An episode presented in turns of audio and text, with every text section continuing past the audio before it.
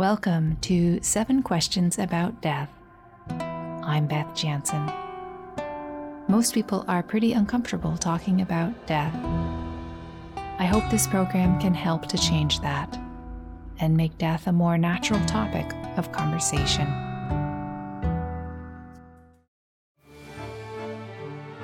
This episode brings together excerpts from the previous nine episodes.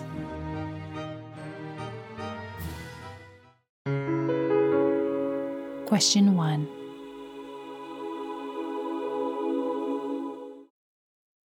What do you believe happens to a person's consciousness or spirit after the body dies? I think I'm I'm a bit undecided. I think there is something larger out there in terms of spirit or there's mystery and things that we can't explain. Uh, so I feel like there is something else out there, but I don't really know what it is.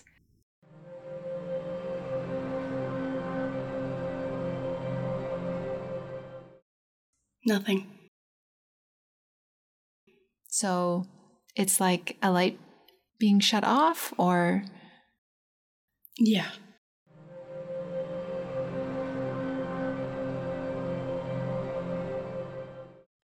I believe, and I get to, that there is a continuation.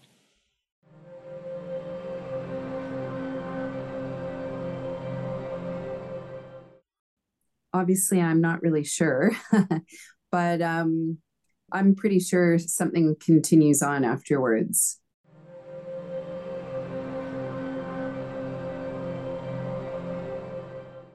I think nothing happens to those. The, everything we have being conscious seems to be connected to our perceptual apparatus, I suppose. And so when that stops working, there'd be no, uh, there'd be nothing there to to be conscious of.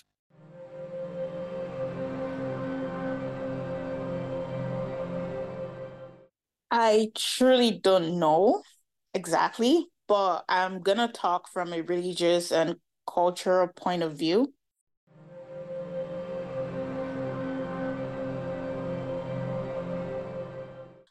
The, the short answer would be nothing. I don't really believe in um, a separation of, of mind and body or consciousness and body. And so when our body stops working, so does our mind.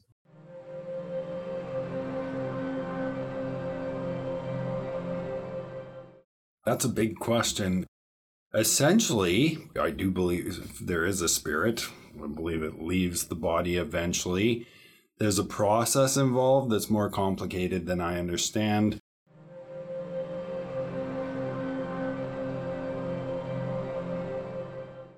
And I believe that the energy or the spirit leaves the body. It's not a candle, it's not a snuffing out. I believe there is a transition. I always think of it as a kind of cosmic pool Question 2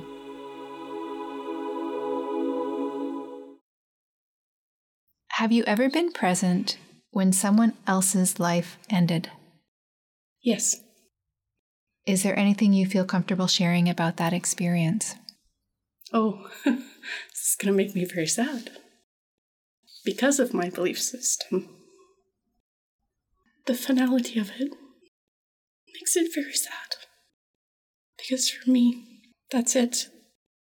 The version of them that I knew, I don't see again. It's very hard. But yes, I've seen one human pass, and I've seen one animal pass as well.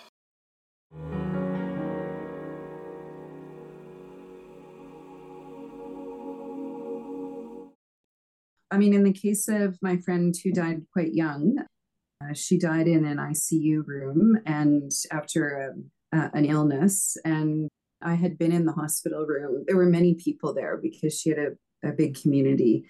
And they were all outside in the waiting area outside the ICU where people can sit. And uh, I had been in the room for, I don't know, a couple of hours maybe uh, with her and her partner and her brother and another friend. And then I went out maybe I don't remember why I left the room, uh, but I was out in the waiting area with with this large group of people, and, suddenly I heard her voice in my head, and she said, "What are you doing out there? Leave those people. Get back in here. I need you in here." and it, it was um, it was so clear and um, direct. And I just stood up uh, and I walked back into the ICU room, uh, and she died shortly after that. And yeah, that was a really uh, stunning experience because it was so unexpected.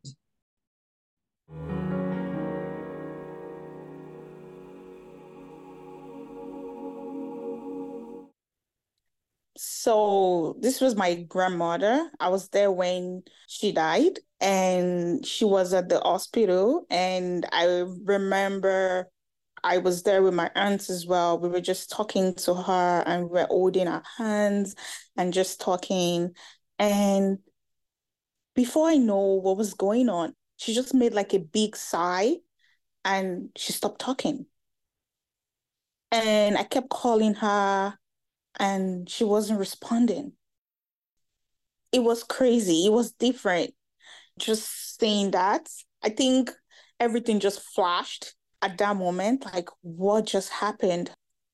I was just speaking to this person like some minutes ago. How come they're not responding? It was very scary. It just made me realize that life is spiritual. Life is is a lot. Like, you know, it's crazy how you can be talking to someone right now and you just can't talk to them anymore. Question three Have you ever experienced communication from someone who is no longer alive in the physical world? Or have you wondered if you were receiving communication from someone who was no longer alive?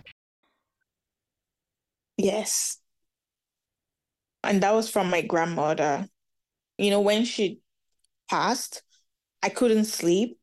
I think I stayed at my cousin's place for like some days. And I was really, really hurting I think on the third night, I don't know, I just slept off. So I had a dream. In the dream, she just said, Everything is okay. Don't be sad. That's life. And people die. I could feel her presence when I woke up. And I think after that day, that was when I started feeling better and I tried to sleep and I'm able to sleep. But yeah, I think that was it. It came as a form of a dream.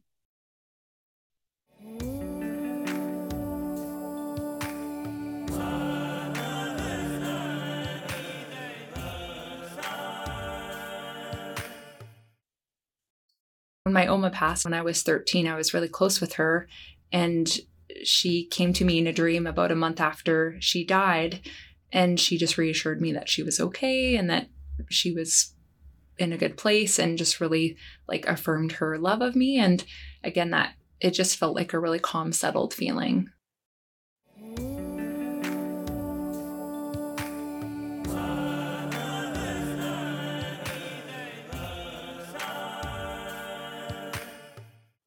I've never received a communication that I recognized as someone trying to communicate with me. I mean, directly.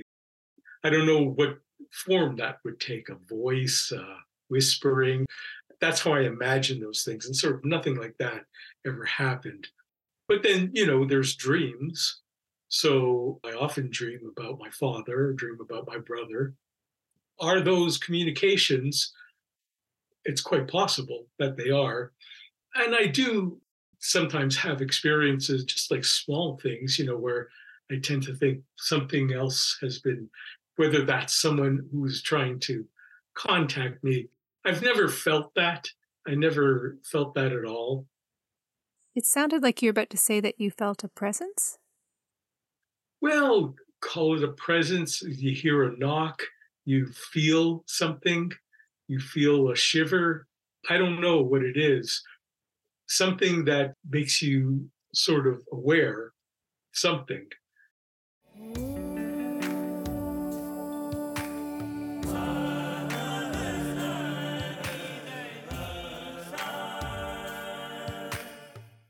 I was in like grade, mm, I want to say like grade five, and a um, classmate of mine passed away from cancer.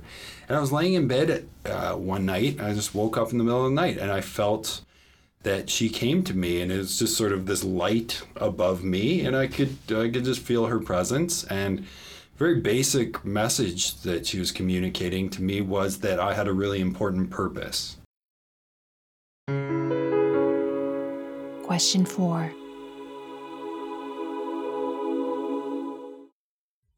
Who do you want to be with you when you die? And what circumstances would you choose if you could choose them?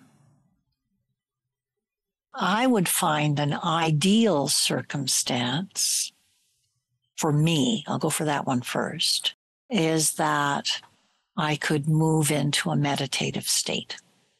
That's my preferred. And I don't need to be sitting up. Lying down is fine if I need to. I would prefer to be calm. I would prefer not to be drugged. And then who would be with me would be someone who would understand that it's a natural process.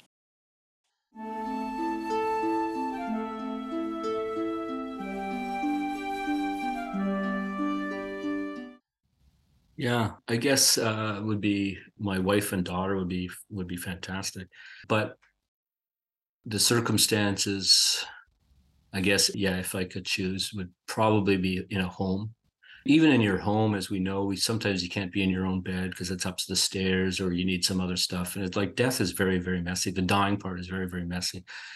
Um, but but still if i could have a pillow be on a pillow in a bed versus a roadway or something like that or ditch uh, probably be better you want to know before you're dying that you're going to die and be with people that you love, as opposed to the dying in your sleep or suddenly like walking along and suddenly having a brain aneurysm and dropping dead kind of thing.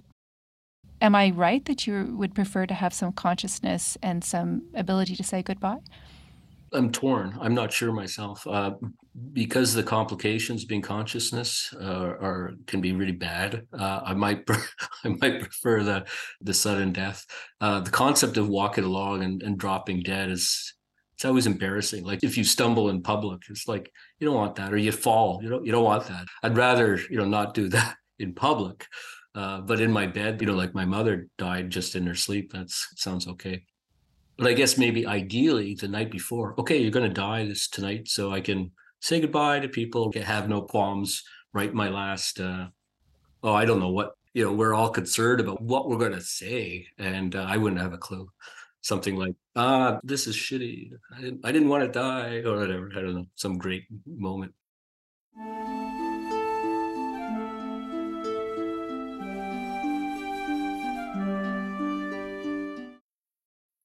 i mean i think ideally i would like to depart this world surrounded by people who love me and whom i love. So whether that's a partner or children or you know the other people who are important i don't know whether i will have grandchildren but i imagine they would be included in that. But i think i would prefer not to die in a hospital.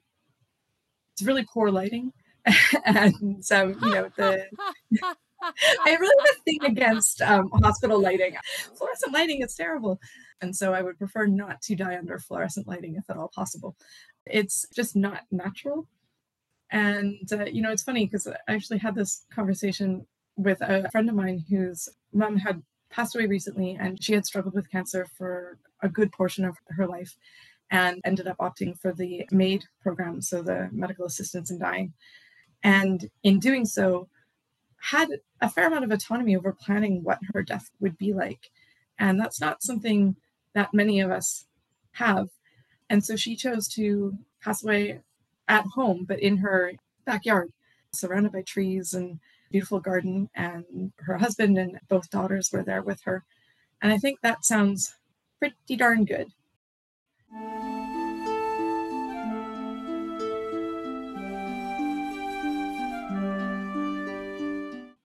If I could choose, I would choose to go out in the middle of living. I would prefer not to know that my death was coming and be nice to die doing something I loved. I'd like it to be quick. I'd like not to have pain. I'm sure everybody feels that way. And I would rather not know it was imminent. I don't like goodbyes. I would like to feel I've said what I want to say to people each day. You're listening to CJSR 88.5 FM in Edmonton.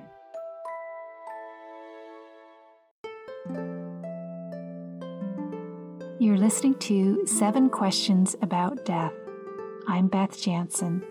If you'd like to be interviewed, or if you have a comment about the show, please get in touch. My email is seven questions about death at gmail.com. The seven is the number seven. Question five.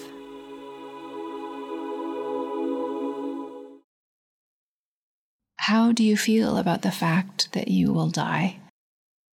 Are you afraid of your death?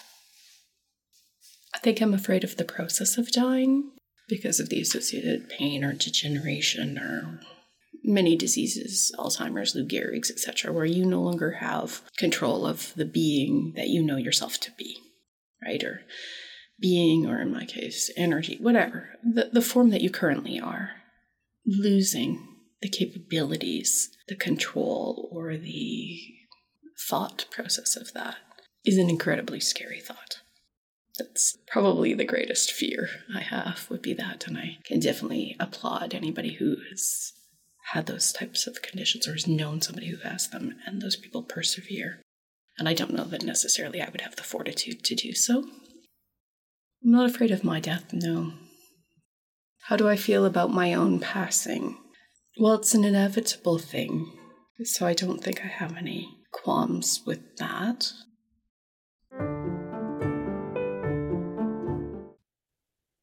You see, I understand that death is inevitable.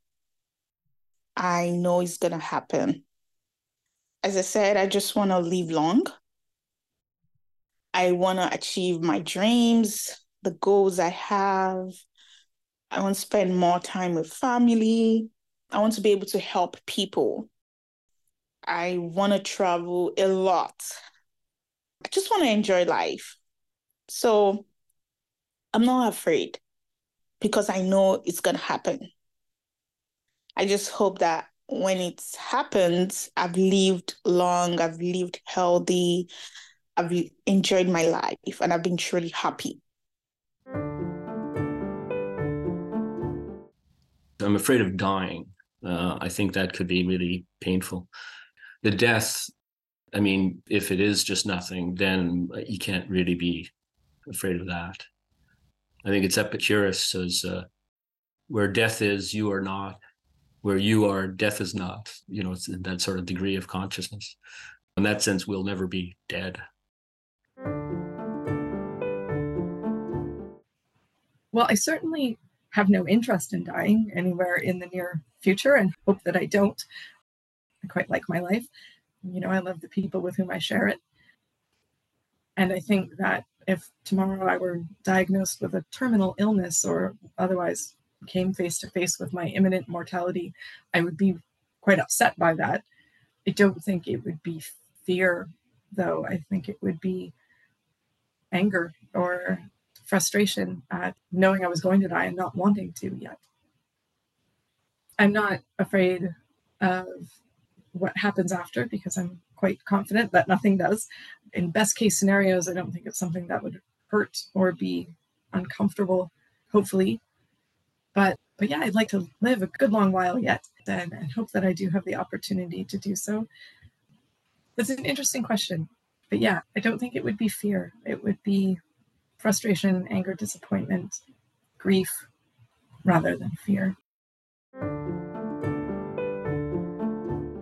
You know it's going to happen. I'm not afraid of it. I kind of want to get everything done, but you know you're not going to, and that's okay. I'm not afraid of I will die. I'm afraid of how it's going to happen because we don't know, and I guess I don't want to know. I always imagined, you know, whatever weird way, you know, we've talked about the ideal way of how the circumstance, but the less than ideal circumstance of a accident or whatever it is, and you kind of go, wow, is this the is this it? That's your final thought. Wow, so this is how it ends. Question six.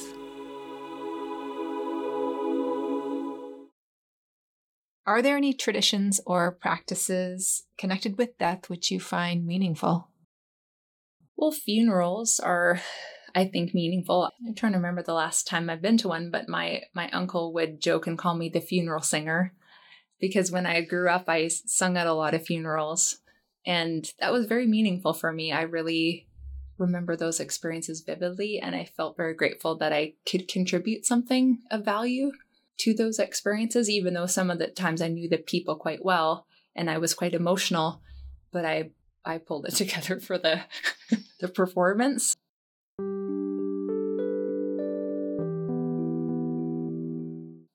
Well, actually, this one, reading uh, one Buddhist text, and there was one of the masters there who made a comment that his master told him that I will die and you will die. That is all you need to know. And uh, that's what my master taught me, and that's what I teach you. And uh, that's something I, you know, I've taken to heart, uh, particularly more lately, is just thinking about that. It changes everything. Like your perspective on what's going to happen when you die, or even how you live based on the fact that you know that everything is impermanent. Mm. And I can't take any of it with me you know, and it that goes into everything. You know, memories, sentimentality is a big one. That's really affected my sense of sentimentality because it's all going. Nothing lasts. What, what, what's sentimentality going to do? Holding on to what? To go back to what? Like you can't go backwards.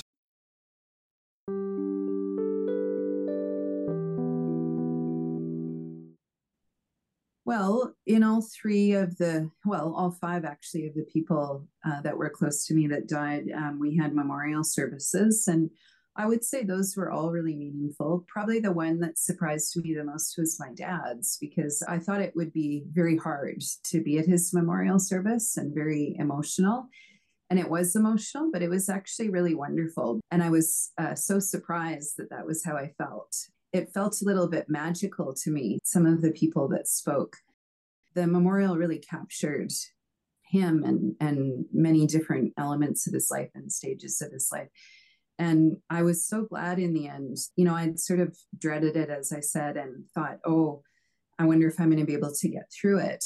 and in the end, yeah, it was it was just wonderful. It was wonderful to be with people that uh, cared about him and loved him and remembered him and had been part of his life.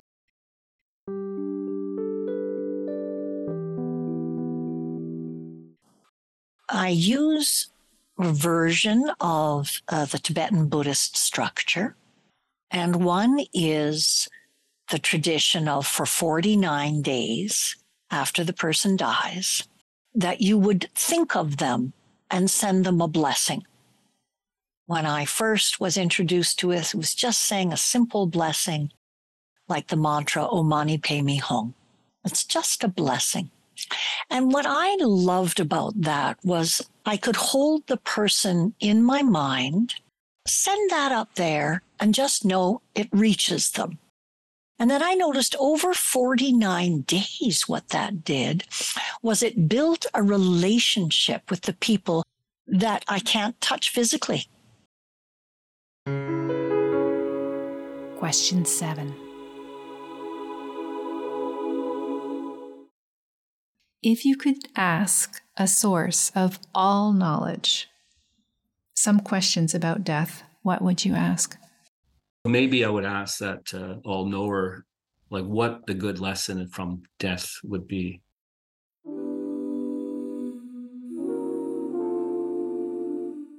I do believe that the particles of energy that make up me will become the particles of energy that become something else, and then they'll dissipate, and some will go here and some will go there, etc. But why must there be this cycle? That would be my question.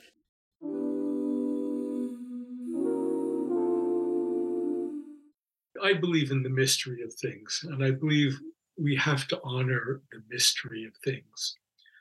But I guess if I could ask something, I would like to know something about the process, the process of dying.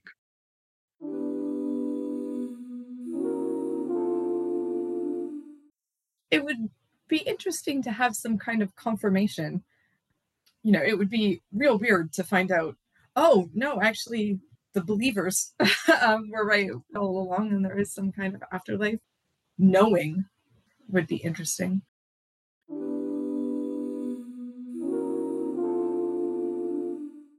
Probably many people would ask what like what happens after you die or can you communicate with people that are still living? I would like to know that piece because if so I would want to.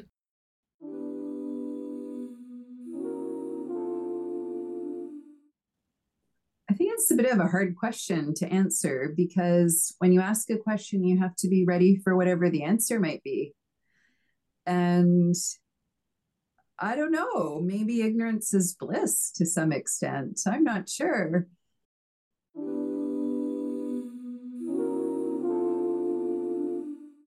I would simply say, How may I best be of service?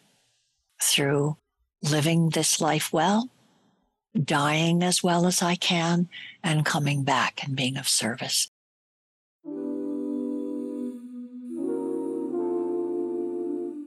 I truly want to know what happens after someone dies. What happens to the body? Can you still feel pain? You know, I spoke about your good deeds um, comfort you, the way you pray comforts you when you die. Do you feel those things?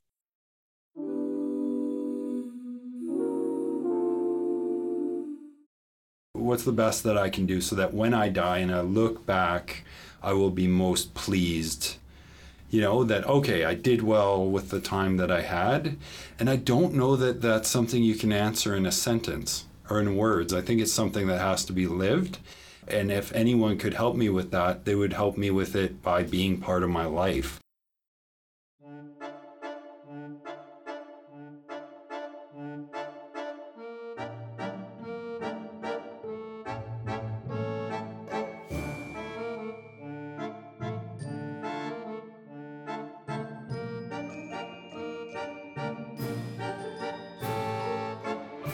Like to extend my heartfelt thanks to the guests in the first nine episodes of Seven Questions About Death Christina, Leona, Susan, Julie, Malcolm, Nafasat, Dana, Jeremy, and Steve.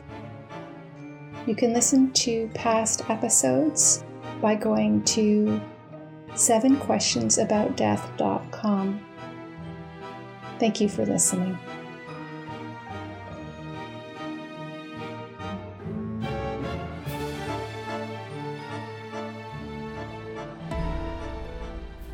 You've been listening to Seven Questions About Death.